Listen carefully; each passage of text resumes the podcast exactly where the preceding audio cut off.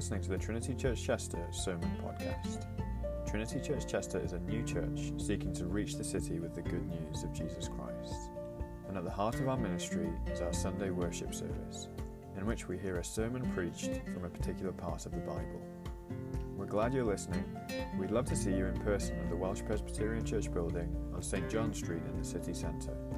We meet there every Sunday at 3 o'clock in the afternoon, and you can find more details on our website trinitychester.church. Come and join us as we seek to glorify God and enjoy Him forever. 1 Samuel chapter 1 verses 2 uh, ch- sorry 1 Samuel chapter 1 verse 1 through to chapter 2 verse 11 let's hear God's word there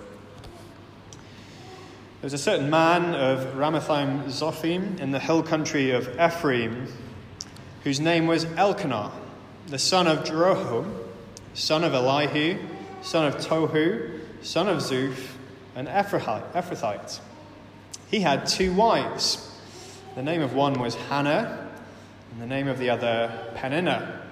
And Peninnah had children, but Hannah had no children.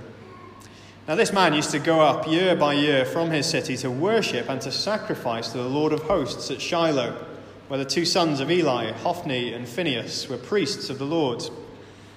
On the day when Elkanah sacrificed, he would give portions to Peninnah, his wife, and to all her sons and daughters. But to Hannah he gave a double portion, because he loved her, though the Lord had closed her womb. And her rival used to provoke her grievously to irritate her, because the Lord had closed her womb. And so it went on year by year. As often as she went up to the house of the Lord, she used to provoke her. Therefore Hannah wept and would not eat. And Elkanah, her husband, said to her, Hannah, why do you weep? And why do you not eat? And why is your heart sad? Am I not more to you than ten sons? After they had eaten and drunk in Shiloh, Hannah rose. Now, Eli the priest was sitting on the seat beside the doorpost of the temple of the Lord. She was deeply distressed and prayed to the Lord and wept bitterly. And she vowed a vow and said, O Lord of hosts, if you will indeed look on the affliction of your servant and remember me and not forget your servant, but will give to your servant a son, then I will give him to the Lord all the days of his life, and no razor shall touch his head. As she continued praying before the Lord, Eli observed her mouth. Hannah was speaking in her heart, only her lips moved, and her voice was not heard. Therefore, Eli took her to be a drunken woman, and Eli said to her, How long will you go on being drunk? Put your wine away from you. But Hannah answered, No, my lord, I am a woman troubled in spirit. I've drunk neither wine nor strong drink, but I have been pouring out my soul before the Lord. Do not regard your servant as a worthless woman, for all along I've been speaking out of my great anxiety and vexation. Then Eli answered, Go in peace and the God of Israel grant your petition that you have made to him. And she said, Let your servant find favor in your eyes. Then the woman went on her way and ate, and her face was no longer sad. they rose early in the morning and worshipped before the Lord. Then they went back to their house at Ramah, and Elkanah knew Hannah his wife, and the Lord remembered her. And in due time, Hannah conceived and bore a son, and she called his name Samuel. For she said, I have asked him, I have asked for him from the Lord. The man, Elkanah, and all his house went up to offer to the Lord the yearly sacrifice and to pay his vow. But Hannah did not go up, for she said to her husband, As soon as the child is weaned, I will bring him, so that he may appear in the presence of the Lord and dwell there forever. Elkanah, her husband, said to her, Do what seems best to you. Wait until you have weaned him. Only may the Lord establish his word. So the woman remained and nursed her son until she weaned him. And when she had weaned him, she took him up with her, along with a three year old bull, an ephah of flour, and a skin of wine. And she brought him to the house of the Lord at Shiloh. And the child was young. Then they slaughtered the bull, and they brought the child to Eli. And she said, Oh, my Lord, as you live, my Lord, I am the woman who is standing here in your presence praying to the Lord. For this child I prayed, and the Lord has granted me my petition that I made to him. Therefore, I have lent him to the Lord. As long as he lives, he is lent to the Lord. And he worshipped the Lord there. And Hannah prayed and said, My heart exults in the Lord. My strength is exalted in the Lord. My mouth derides my enemies because I rejoice in your salvation. There is none holy like the Lord. There is none besides you. There is no rock like our God. Talk no more so very proudly. Let not arrogance come from your mouth. For the Lord is a God of knowledge, and by him actions are weighed. The bows of the mighty are broken, but the feeble bind on strength. Those who were full have hired themselves out for bread, but those who were hungry have ceased to hunger. The barren has borne seven, but she who has many children is forlorn. The Lord kills and brings to life. He brings down to Sheol and raises up. The Lord makes poor and makes rich. He brings low and he exalts. He raises up the poor from the dust. He lifts the needy from the ash heap to make them sit with princes and inherit a seat of honor. For the pillars of the earth are the Lord's, and on them he has set the world. He will guard the feet of his faithful ones, but the wicked shall be cut off in darkness, for not by might shall a man prevail. The adversaries of the Lord shall be broken to pieces. Against them he will thunder in heaven. The Lord will judge the ends of the earth. He will give strength to his king and exalt the, power of his anointed. Then Elkanah went home to Ramah and the boy ministered to the Lord in the presence of Eli the priest. Amen. This is God's words. Well, here at Trinity, we're beginning today a new sermon series in the Old Testament book of 1 Samuel. Uh, the plan is for us to work through 1 Samuel over the next year in three parts, because the book itself naturally breaks down into three parts that revolve around three main characters a man named Samuel, a man named Saul, and then a man named David. So, over the next couple of months, we're going to make our way through chapters 1 to 7, which focus mainly on Samuel. And then we'll take a break from 1 Samuel and we'll come back to it later in the spring. That's the plan. But when it comes to understanding the context for 1 and 2 Samuel, it's helpful to recognize that these two books, as we have them in our Bibles, it's really just one book, uh, 1 and 2 Samuel, belongs to a group of Old Testament books that record the history of God's people. In particular, the history of God's people when God's people lived in the promised land. There are four books that record this history for us Joshua, Judges, 1 and 2 Samuel, 1 and 2 Kings.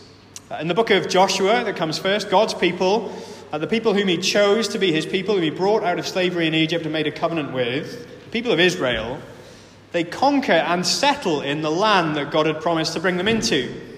Uh, but by the end of the final book in this group of four history books, by the end of 2 Kings, God's people are exiled from the promised land because they were unfaithful to the covenant God had established with them. In the book of Joshua, we read of people occupying the land. In the book of Kings, we read of people being exiled from the land. And the two books in between these two events, Judges and 1 and 2 Samuel, tell us about how Israel lived in the promised land prior to being exiled. Now, uh, all of that is simply to help us get our bearings when it comes to the context for what takes place in 1 and 2 Samuel. But what is 1 and 2 Samuel all about? In a nutshell, what takes place in 1 and 2 Samuel all revolves around God's Old Testament people, the people of Israel, becoming, in a sense, a monarchy. Uh, that is to say, prior to 1 and 2 Samuel, the people of Israel had been established as a nation uh, when God brought the descendants of Abraham, the Israelites, out of slavery in Egypt and made a covenant with them in the book of Exodus, God formally constituted Israel as a nation rather than a family. Israel existed then before 1 and 2 Samuel as a nation, but it wasn't until the events of 1 and 2 Samuel that Israel became a monarchy, a nation governed by kings. All of which helps us to see that 1 Samuel is all about the king. It is all about God establishing his kingdom and appointing his king to rule it. And he instructs Samuel, first of all, to anoint Saul as king and then to anoint David as king. Beyond this, 1 Samuel is all about what it means to accept that God himself is the ultimate king, the one who sits enthroned above Saul and David and every other earthly king.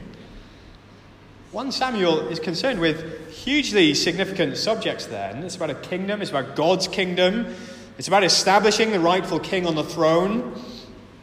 But the book begins not with royalty, not with hugely influential and authoritative people, but with one Israelite woman who is unable to have children. Why does the book begin there? Why does it begin with Hannah, Elkanah's wife? Well, to answer that question, we need to look at three things. We need to look at Hannah's problem, Hannah's prayer, and Hannah's people. Firstly, Hannah's problem. Hannah's problem wasn't her husband, Elkanah. We're told in verse 1 that he was of good stock. Uh, he had a good family heritage, which suggests that he was a relatively wealthy man. He was certainly wealthy enough to provide for two wives, at least. Uh, we're told in verse 2 that Hannah wasn't his only wife, he had two. The other was named Peninnah. But Hannah's husband was of good stock and he was financially stable. He was also serious about worshipping God. Read in verse 3 Every year he would travel from his city to worship the Lord at Shiloh, where God's appointed priests ministered, where they offered the sacrifices that his people brought. He was serious too about leading and guiding his family in worshipping God rightly. Read in verse 4 that he provided sacrifices for Peninnah and her children and for Hannah too. As much as he was mistaken, as many were during his time in thinking that it was permissible to have more than one wife, uh, and even though uh, perhaps he wasn't as sensitive to Hannah's heartache as he might have been in verse 8. It was still the case that he loved Hannah. And we're told that much, we're told that exactly in verse 5. Uh, and his love for her did not depend upon her providing children for him. Which was significant in Hannah's case because that was precisely her problem. She had no children. At the closing words of the opening paragraph at the end of verse 3, they're sobering. That Peninnah had children, but Hannah had no children. Hannah's childlessness, that was the problem. And it was a problem that was compounded by the fact that her husband's other wife did have children, several of them, it seems. Peninnah had sons and daughters, we're told at the end of verse 4. Uh, you can imagine the trip to Shiloh for the annual sacrifices that Elkanah's household would make.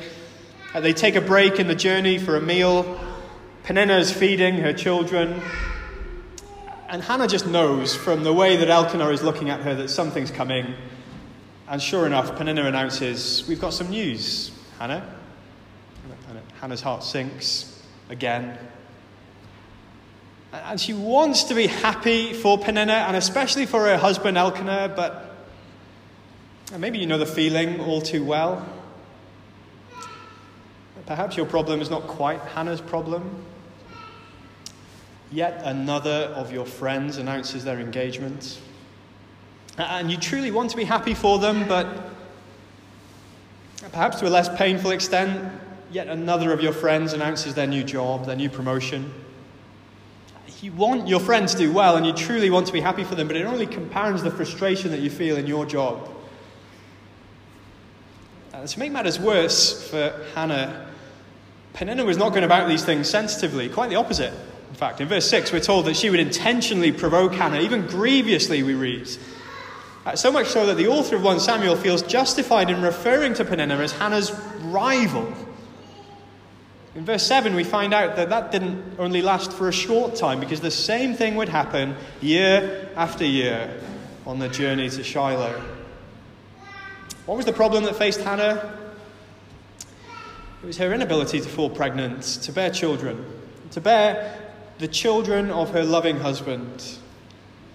This, combined with the cruel taunts of her rival Peninnah, it just wore her down. It wearied her, it broke her. And the result of this heartache, we read in verse 7, is that Hannah wept and would not eat the poignant words of Psalm 42, they, they could have been Hannah's words. My tears have been my food day and night. What do you do when you're at rock bottom? What do you do when you're at what feels like your lowest point? When your strength is gone, you feel like you're in a completely hopeless place. Well, Hannah prayed. It might not sound revolutionary.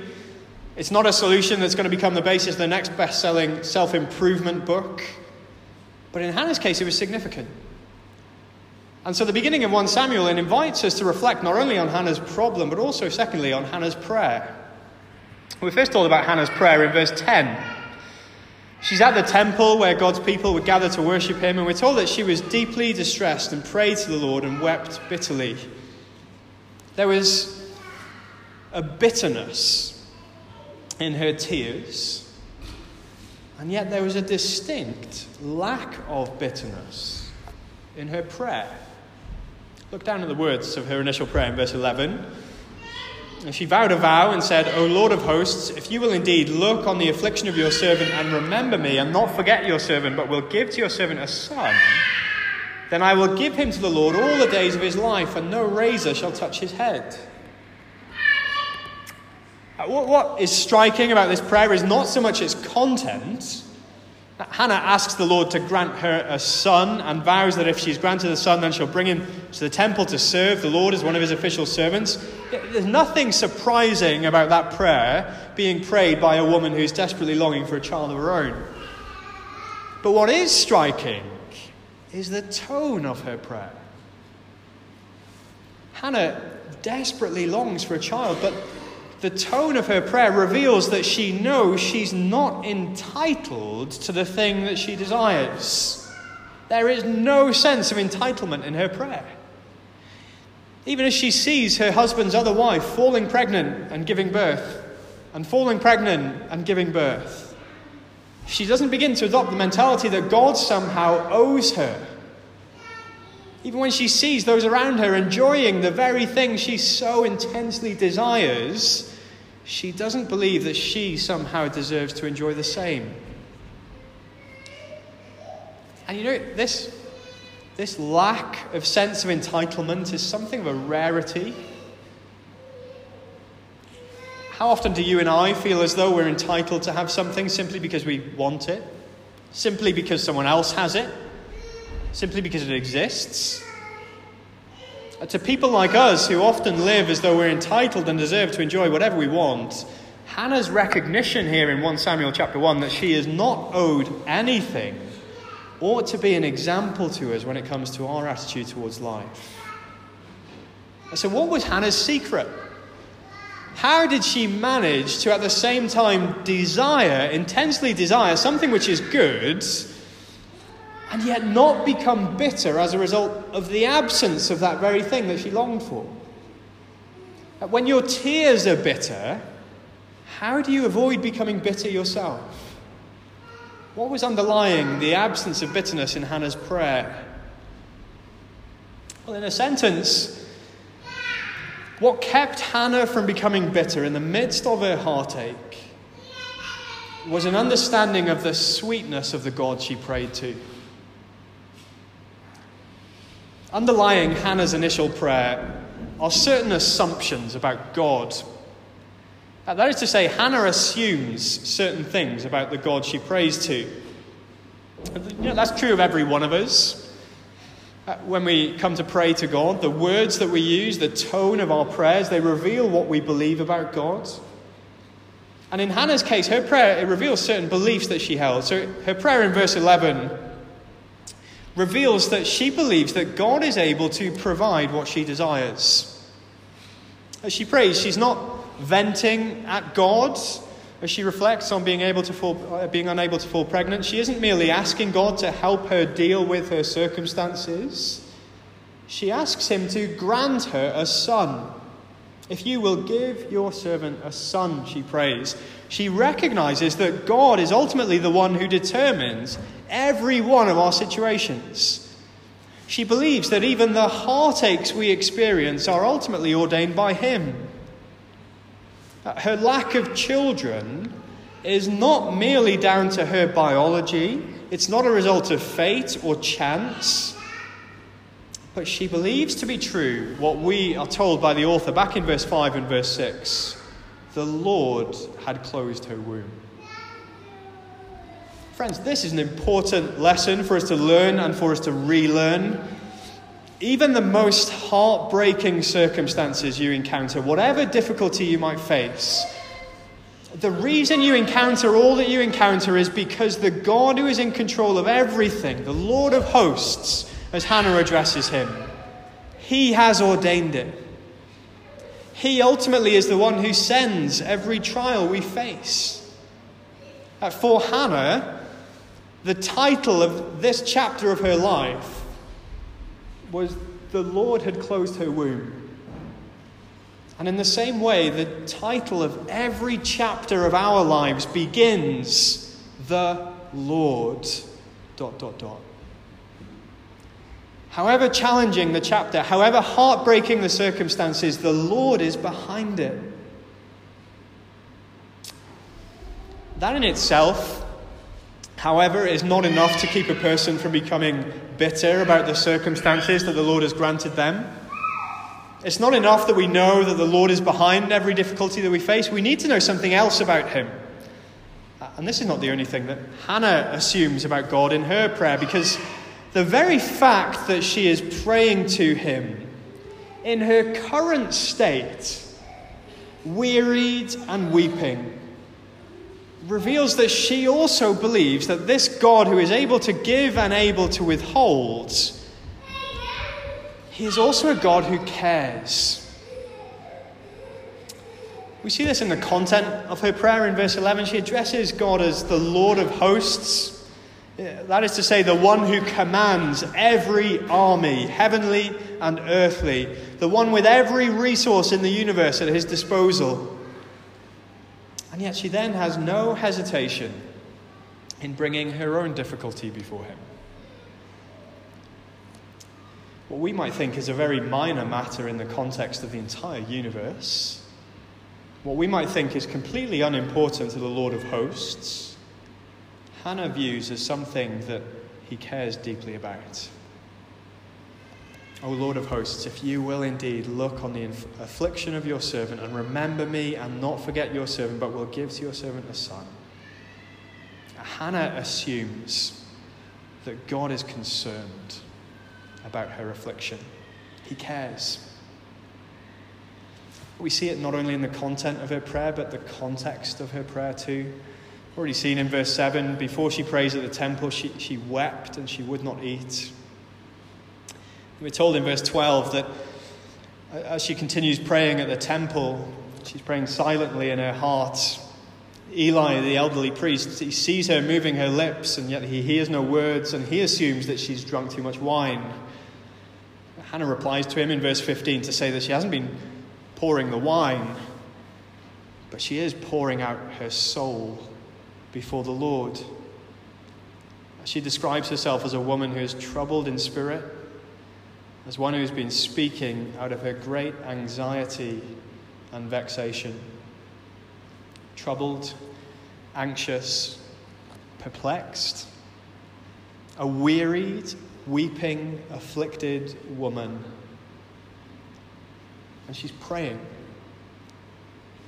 because she assumes that the Lord cares about the troubled, the anxious, the perplexed. He's far from indifferent to the wearied and weeping. And so, at her lowest point, she is knocking at his door because she knows what he's like. Perhaps she knows because she was familiar with the words of Exodus 2 23 to 25. When, when God's people were enslaved in Egypt, we're told that the people of Israel groaned because of their slavery and cried out for help. Their cry for rescue from slavery came up to God, and God heard their groaning, and God remembered his covenant with Abraham, with Isaac, and with Jacob. God saw the people of Israel, and God knew. God knew. If you will indeed look on the affliction of your servant and remember me and not forget your servant, Hannah prayed. She believes that she worships a God who sees, a God who knows God who cares. She believes that she worships a God who does not turn away those who come to him with tears running down their cheeks, as though he only accepts the prayers of the strong. But she worships a God who welcomes us in our weakness. Hannah wouldn't have been familiar with the words of Psalm 6, but she was familiar with the reality that Psalm 6 describes. I am weary with my moaning. Every night I flood my bed with tears. I drench my couch with weeping. My eye wastes away because of grief. It grows weak because of all my foes. Depart from me, all you workers of evil, for the Lord has heard the sound of my weeping. The Lord has heard my plea. The Lord accepts my prayer. She was familiar with the reality behind these words. She was familiar with the God presented by those words, the God who hears the sound of our weeping,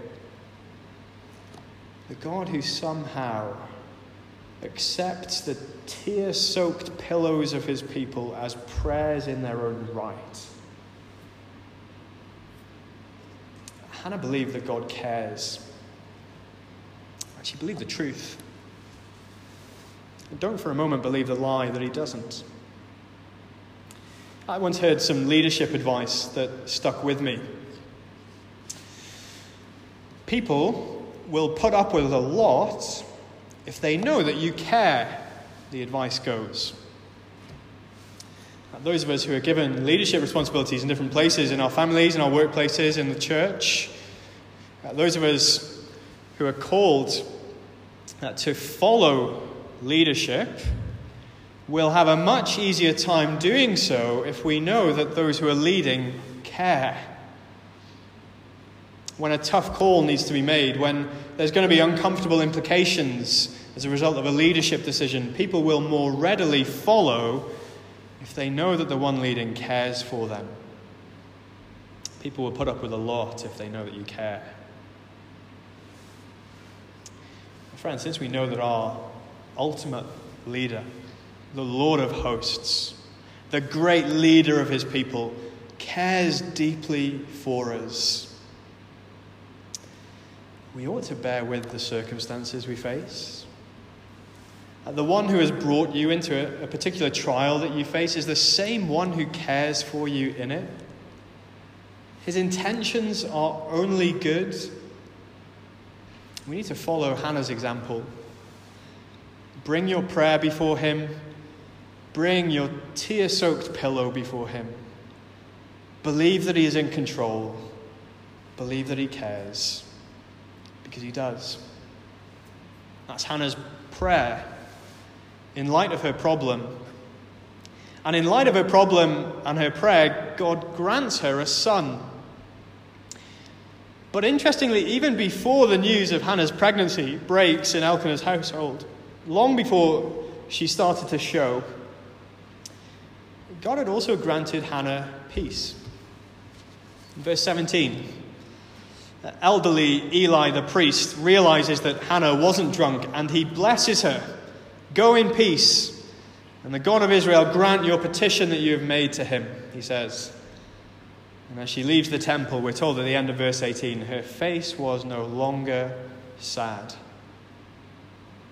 Nothing had changed, but everything had changed. Hannah was still in an apparently hopeless place, but she knew the one who brought her there. And that was enough. Hannah's problem, Hannah's prayer. Thirdly and finally, Hannah's people. Verse 19, we're told that the Lord remembered Hannah long after she had left the temple and in verse 20, the news breaks. She conceives, gives birth to a son whom she names Samuel, meaning I've asked of him from the Lord. And this son is a gift not only for Hannah, but for Hannah's people, God's people. At once he's weaned, which might well have been three years later, Hannah brings him to the temple. She makes her sacrifices, and then she says to elderly Eli, I'm that woman who was here years ago, standing in this very spot, praying for a son. And here he is. And he belongs to the Lord. and she enrolls Samuel in his temple servant training program, ministering to the Lord for the sake of the Lord's people. Samuel is dedicated to the Lord, and he is a gift to his people, to Hannah's people. And he's a gift to the Lord's people, not because of Hannah's vow to dedicate him to the Lord and her noble keeping of that vow encouraged by Elkanah. That Samuel isn't a gift to the Lord's people because Hannah gave him, but he's a gift to the Lord's people because the Lord gave him. And Hannah understands this herself to be the case. In the speech that she gives to Eli when she brings Samuel to the temple, she doesn't draw attention to her vow. There's no hint that Hannah is somehow proud of the thing that she's doing for God. But she simply draws attention to what God has done. The Lord has granted me my petition I made to him. The only thing in herself that Hannah brings up is her asking. Uh, one commentator named Dale Ralph Davis, he points out that in verses 27 and 28, Hannah uses the Hebrew word to ask four times. And he tries to bring out the emphasis of it by translating her speech in verse 27 and 28 like this For this child I prayed, and the Lord gave me my asking, which I asked from him. And I also have given back that was asked to, to the Lord. All the days he lives, he is the one that is asked for uh, of the Lord. It's as though Hannah finds her role in the whole thing entirely secondary to God's role. All I did was ask, Hannah declares. God is the one who gave. Which is, in a sense, the declaration of all Hannah's people, of all the Lord's people. All we did was ask. When we recognized our great weakness and we saw that we have no ability in ourselves to bring life, when we realized our sorry state as sinful human beings before a holy God and we arrived at the point of confessing our sin to Him and asking that He would grant us mercy, all we did was ask. As we look to God in faith, faith which He Himself gave us. He is the one who gives life. Our role is so secondary, it barely warrants highlighting. Hannah understands it, and it's the reason that she is so ready to praise God in her prayer of chapter 2. And yet, Samuel's birth brings God's action even further into focus here because his birth and Hannah's experience belong to a collection of remarkable births brought about by God throughout the Bible. In the book of Genesis, the birth of Isaac, when it seemed impossible that Sarah would bear a child in her old, old age, the birth of Jacob to Rebekah, when she and Isaac had likely celebrated their 20th wedding anniversary before she fell pregnant for the first time.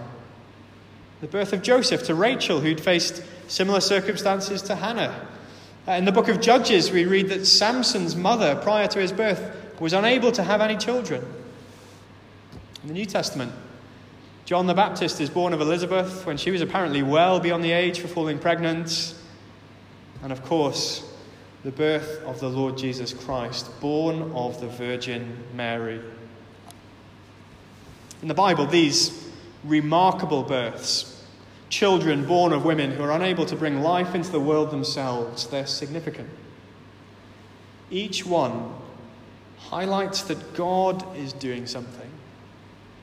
In particular, they each highlight that God is raising up deliverers for his people, men through whom he will bring about his great redemption as they work to preserve and protect and deliver God's people. Which culminates, of course, with the Lord Jesus Christ, through whom God brings life in all its fullness. Because in places void of life and the ability to change that fact, God brings life. That is Hannah's story, and it is the story of Hannah's people. The story of all God's people. Which is why Hannah's prayer in chapter 2, it begins with how God delivered Hannah and it ends with how God delivers all his people. As we read in verse 9, he will guard the feet of his faithful ones, but the wicked shall be cut off in darkness, for not by might shall a man prevail. Why does 1 and 2 Samuel begin here? Why does a book, which is all about the kingdom and the rightful king, begin with one troubled Israelite woman, all too aware of her own inability? Because, from our perspective, that's where God begins. Friends, belonging to Hannah's people, to God's people, is a great privilege. To be a Christian is to have been granted life when it seemed like life was impossible. It doesn't always seem like it is such a privilege to us. Our family members, our friends who don't share our faith, they don't view it as a privilege. Uh, to them, the church, God's people, it might seem like a hopeless place, just as Hannah's womb seemed to Peninnah. But it's here that God grants life. And our true home is among His people. Together we are cared for by Him. He will guard our feet, and one day He will remove all our enemies. Hannah knew that. And it meant that in the midst of her trials, she knew peace. And when she was brought through her trial, she knew who to praise. And those who belong to Hannah's people ought to discover the same experience. Let's pray. Father in heaven, we praise you for your glorious deliverance of your people when it seemed entirely hopeless, when it seemed like the only thing on the horizon was death. You, in your grace, have brought life. We praise you for our great deliverer, the Lord Jesus Christ. And we ask that our experience would be that of Hannah's, that we would be brought through all the trials of this life and brought to praise you, ultimately praising you before your throne. We ask in Jesus' name. Amen.